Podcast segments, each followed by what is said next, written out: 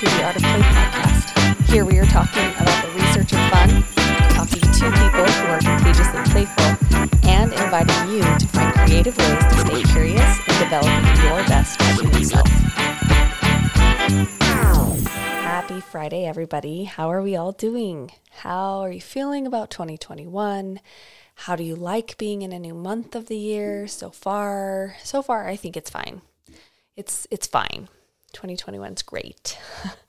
so, today, being the first Friday of the month, we have our challenge for the month that we're going to talk about. And we're going to lay down a few guidelines and and see where that takes us just a little bit. These challenges are meant to at the very least be a thought-provoking exercise and at, at the best spark maybe a simple but impactful change in your life.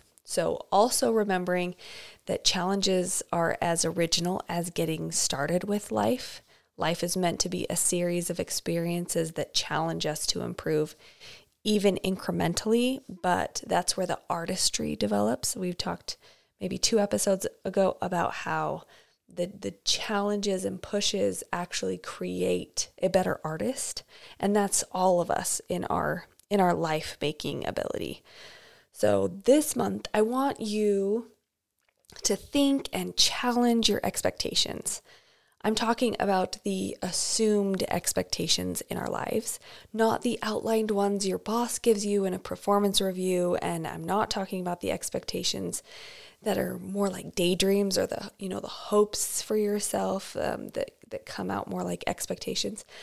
Um, I'm talking about the filler fluff of expecting or assuming certain things will happen and and really like your assumed expectations. So let's go into a little bit of what expectations are. Expectations are a part of everyday life and I will show you why that's critical in your development and how you're not about to rewrite that code right now. Um, but expectations are really, really good until they are not functional. None of that is really going to make sense until I break this down just a little bit more. So, first, let me just outline what we're going to talk about. So, first, we're going to talk about the agreement of expectations. And then we're going to talk about the functionality of expectations. And finally, we will sort of outline some steps to what I call qualifying or disqualifying our expectations to work more productively for us. So let's start. Let's chat about expectations. Expectations are a belief that something will happen or be the case. Now, I don't want you to think that that's all bad. So let's rewind just a little bit and talk about the agreements of reality. We have either been taught observed or we've witnessed or experienced the reality that we perceive. Most of what we quote unquote know to be true is handed off to us from the knowledge of those who have come before us. We accepted the reality that our moms knew the stove was hot or believed our dad that the busy street was dangerous before we had our ex- experienced those situations um, to experience that on our own. We learned what made siblings mad or hurt or afraid, and then we assumed others would act similarly, and our experience sort of created a dialogue of expectation in our lives. Our brains work to create that you know expectation real. And of the millions of things we have learned in our lives, we have accumulated our knowledge by so many cues or observations and, yes, expectations. We have an unspoken agreement of expectation in order to most productively and quickly accumulate the knowledge we need in our brains to adapt and grow.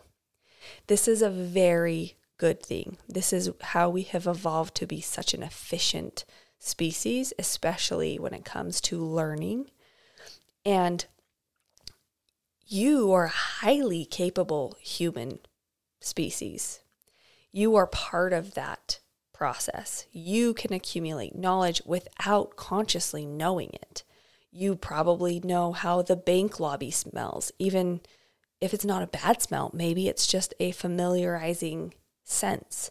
Your expectation of what that's going to be like is hardwired into your brain and it you don't even have to think about it. I mean, you'll probably think about it if it's a bad smell, but if it's a nondescript smell, you won't even consciously recognize it's happening. And thank goodness, can you imagine all of the sensory overload we would get so much of the time?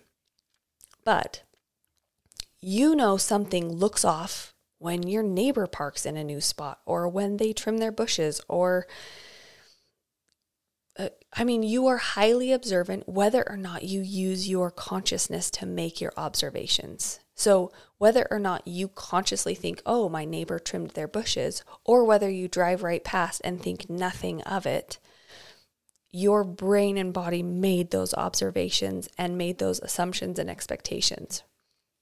So, you made many agreements nonverbal, and most likely unconsciously in order to accumulate your knowledge of what you know to be true about the world. You agreed to certain people that you determined as authority figures, as well as, you know, like you agreed to that information that the, you saw as someone with authority giving to you, as well as information that was just handed down by tradition. So things like what shampoo did your mother always buy and why for the family? You know, maybe maybe that was a conscious thought, maybe not. Maybe she bought different ones because she was a hairdresser, she liked to try things out. Maybe she bought different ones because she liked different smells. Maybe she never bought a different shampoo in her life and you can predict that when you go home for Christmas, you'll be able to expect that that is in the shower. Or you know, where did your family go out to dinner? What were your favorite places? Did you have a favorite place? And that you expected the food to be of similar quality every time. That's what made it good. Those habitual choices seemed to come out of tradition.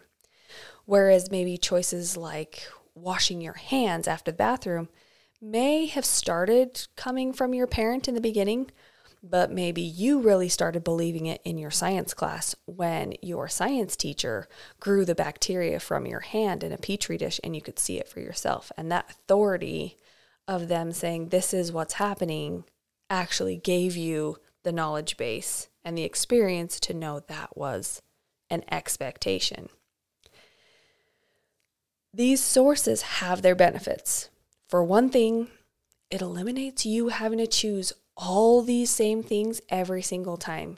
Can you imagine the decision fatigue thinking about every single mundane thing over and over and over and over and over again? We would go nowhere in life. I mean, if, if you had to actually physically think every day, well, am I going to open my eyes or not in the morning? Am I going to, I mean, every single little tiny decision is unconscious. It's an expectation. This is what you do when you wake up. This is what you do when you go to bed. All of those expectations are hardwired into your brain for simplicity's sake. So expectations are a part of life. We're not getting rid of them, nor should we want to. Okay, let's let's just determine that fact. And what I want you to realize though, your brain is hardwired for efficiency. So the expectations you maybe were handed down by an authority figure or by tradition or just by the role you assumed in a family setup, all of that, your brain will divert to the easy course of the expectation it understands, it knows, it can predict. Your brain literally is hardwired to just say, like, oh, I know the answer to this. Oh, I know the answer to this. Oh, I know the answer to this. And we're just going to push down that path. It wants the known income, the expected income, outcome, income. it wants the known outcome, the expected outcome. And again, it's the belief that something will happen or be the case. Now, here's from here's where we move from talking about the agreement that we made with expectations to the functionality of the expectations. So, we've established that they're highly functional for our brains to perform at peak performance because we need to predict what will happen when we turn on the water to brush our teeth and we need to predict what will happen when we drive to work in the morning we our brains need that input to be predictable. And we need an expectation of what is about to become a reality. You know, this is why we have developed course structure and we, you know, we do an overview before we learn something in a class and or we you know, we're given sort of a heads up as to what it's is going to happen because our brains like it. this is like an effective way that our brains learn.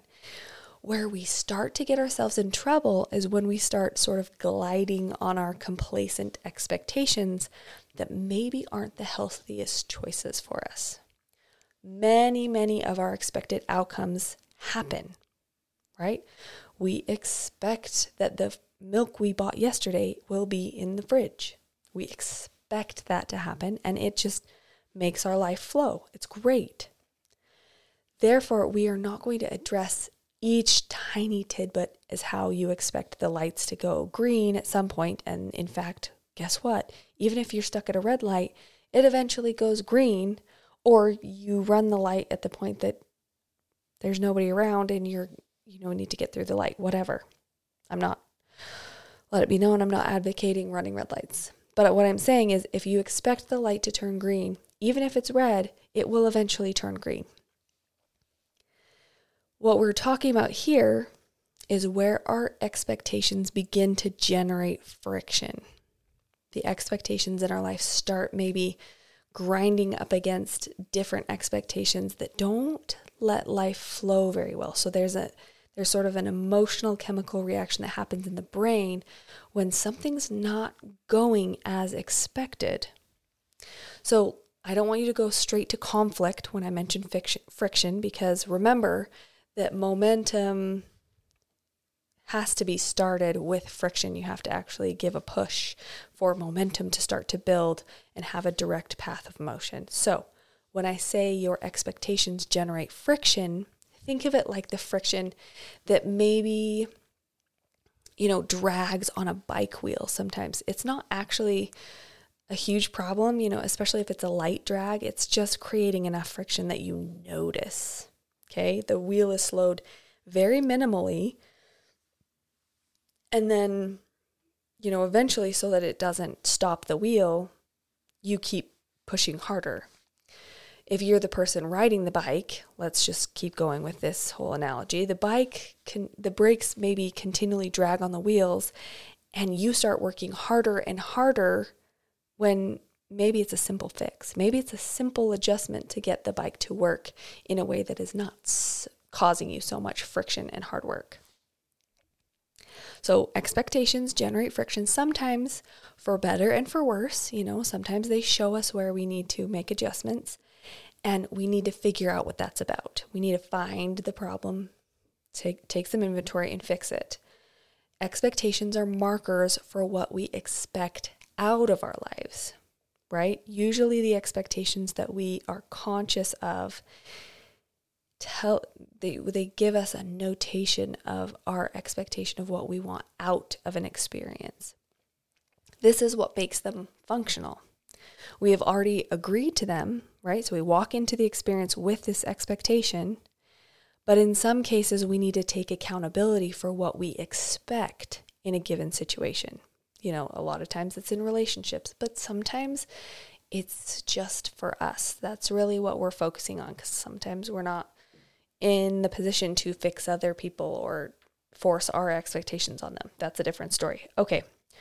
We need to know what is causing the friction, why, and if that creates a pain point that we don't want to deal with, how are we managing it or pushing through it, or how is that diverting our energy in unproductive ways? So, just for an example, I'm really great at expecting to see results in the gym if I show up without really changing much of my input. I show up, therefore, I should get to be fit looking. Now, let's be clear. My expectation of fit looking also varies based on how my self perception varies, but that's a whole nother topic. The point here is that sometimes I have to take an accounting of how my actions are either complacent or correctional. Complacency can be pleasant and easy and necessary. Correctional can be minimal or it can be a complete overhaul remodel, which is intimidating. But my, let's go back to my efforts at the gym, really cannot be that if I literally just show up at the gym, I should get the results because it's not accounting for any of the input that I put into the situation. The function of my expectation isn't actually getting me the outcome I want. So, no accounting for the effort it may take me to get me to the fitness level that I desire is not the expectation being fulfilled. So there's there's an adjustment of expectation and the reality that's happening. This is where we begin the work of qualification. Now that we have discussed in a very lengthy fashion, we've established that there are so many expectations that we don't need to worry about. We don't need to worry about, we don't need to address them, we don't need to change them. All right? So not it's it's all right to let some expectations just flow. Even if they're you know uh, minimally creating friction it's all right to just say i can't right now. I don't right now. I i don't want to right now. And um if you have an expectation of someone else it is your problem. Yes you heard that right they have their own expectations in their own head, especially of the same situation. They have they bring different and unique perspectives to each individual scenario. And until you bring them into your experience by communicating, usually verbally, to make sure that you're understood, it is your business that you expect that. If you have communicated an expectation, let's say it's been reasonably negotiated and maybe even agreed to, and then they don't perform up to the expectation, that is a qualified boundary to enforce, as it was your expectation that was communicated, agreed on, moved forward with as the expectation. And then it becomes a qualified boundary to enforce. Now, it's tough road sometimes, but that is really only related to other people.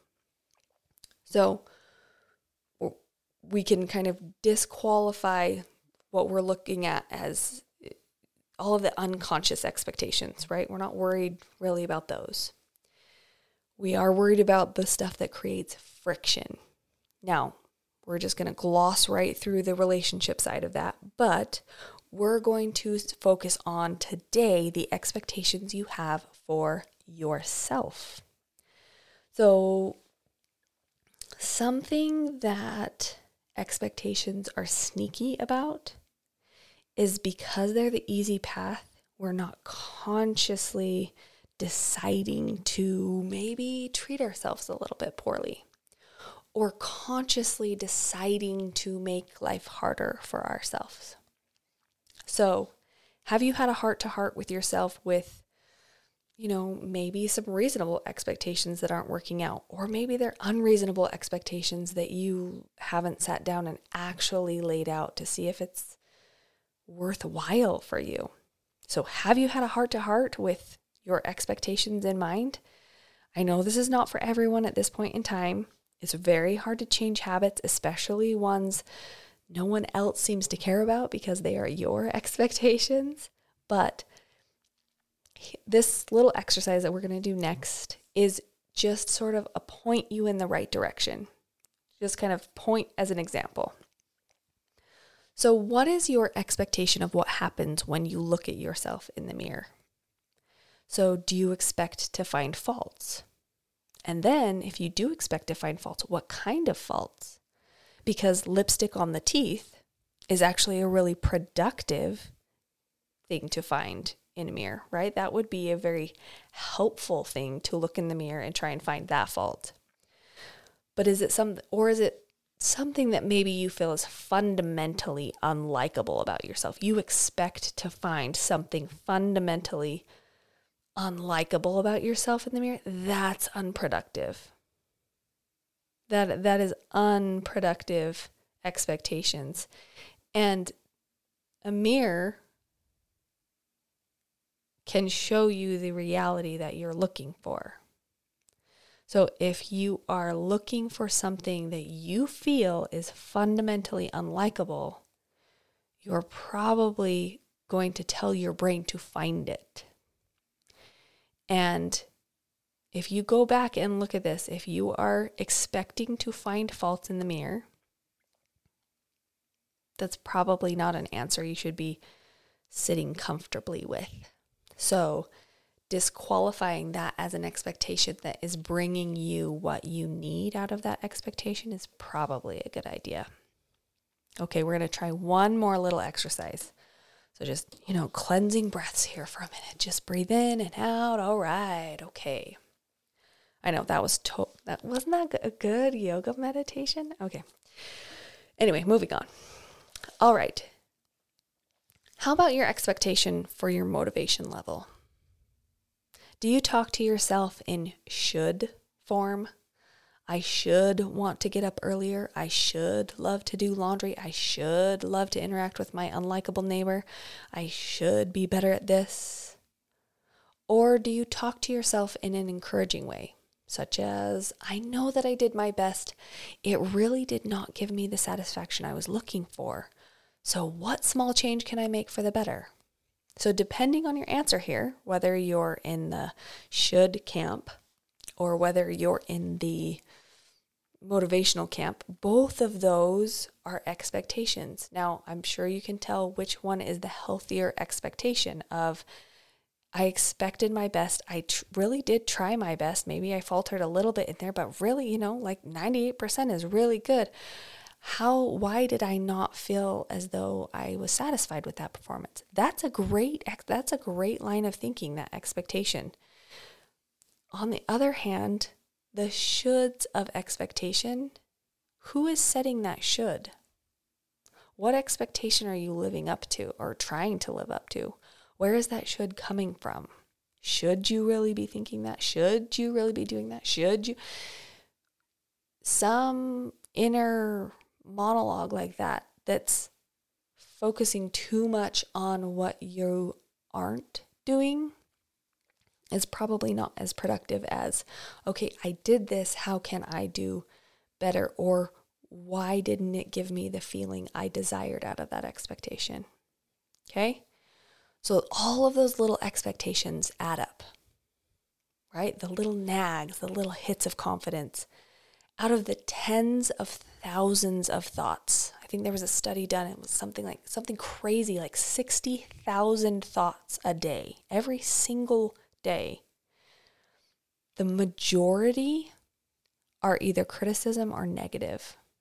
Now, sometimes it's like, oh, I missed, you know, hey, we missed that stair a little bit, or hey, you know, sometimes we gotta, we gotta like really maybe push harder at the gym or whatever, right? There's sometimes those little criticisms are actually good feedback for your brain. But if we are fostering those negative thoughts too much, we are going to have expectations that are skewed towards the negative. So, how many of those can you turn to the positive sides? How many ways can you like you? How many goodnesses can you add to your inner dialogue? And remember, some of those expectations, okay, most of your expectations you can thank others for. Other there's a, that social agreement to absorb information quickly from authority figures and from tradition and from the expectations of your family.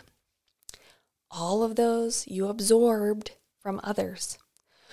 You are in charge of the inventory and you can clean house anytime you want, even small or simple changes you're in charge of. And and sometimes that's a good way to start getting momentum in the correct direction of getting the outcome you want out of those expectations. So, even small and simple changes can have a drastic positive impact on even just saying, I don't like how that expectation is making me feel. And I don't know what to do about it, but I need to think about it.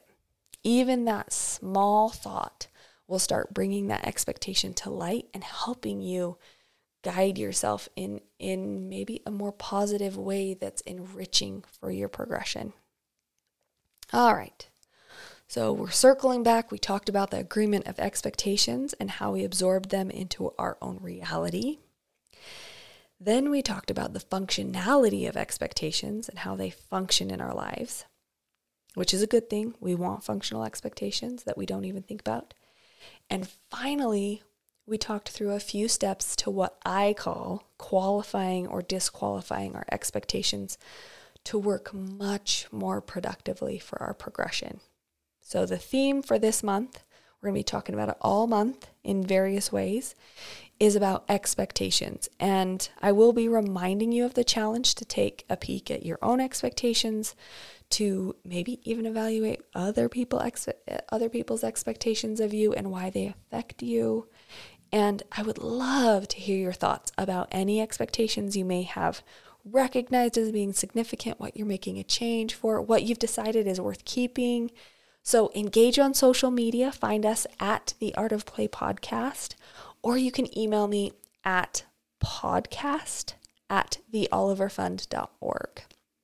I want to thank you especially because your listening ears have put us in the top 10% of podcasts. That is very wildly exciting to me. I'm geeking out about it a little bit. I've been geeking out about it since for a couple weeks now. And I want to thank you for being here. And I want to just share my appreciation with the listeners. So stay tuned. We will have a little bit of a giveaway on the date, which is um, February 21st, is when we released last year, but that puts us at the um, why am I spacing on this? Oh, February 19th, we are going to do a an interactive sort of podcast giveaway, so stay tuned for how that's going to be. That's in 2 weeks from today. And I'm so thankful that you're here and um so yeah, thank you for being here. Here's to our weekly reminder it's Friday. Everybody loves a Friday. So here's our weekly reminder to find a way to play today and Just a little. So. All right. Have a good weekend.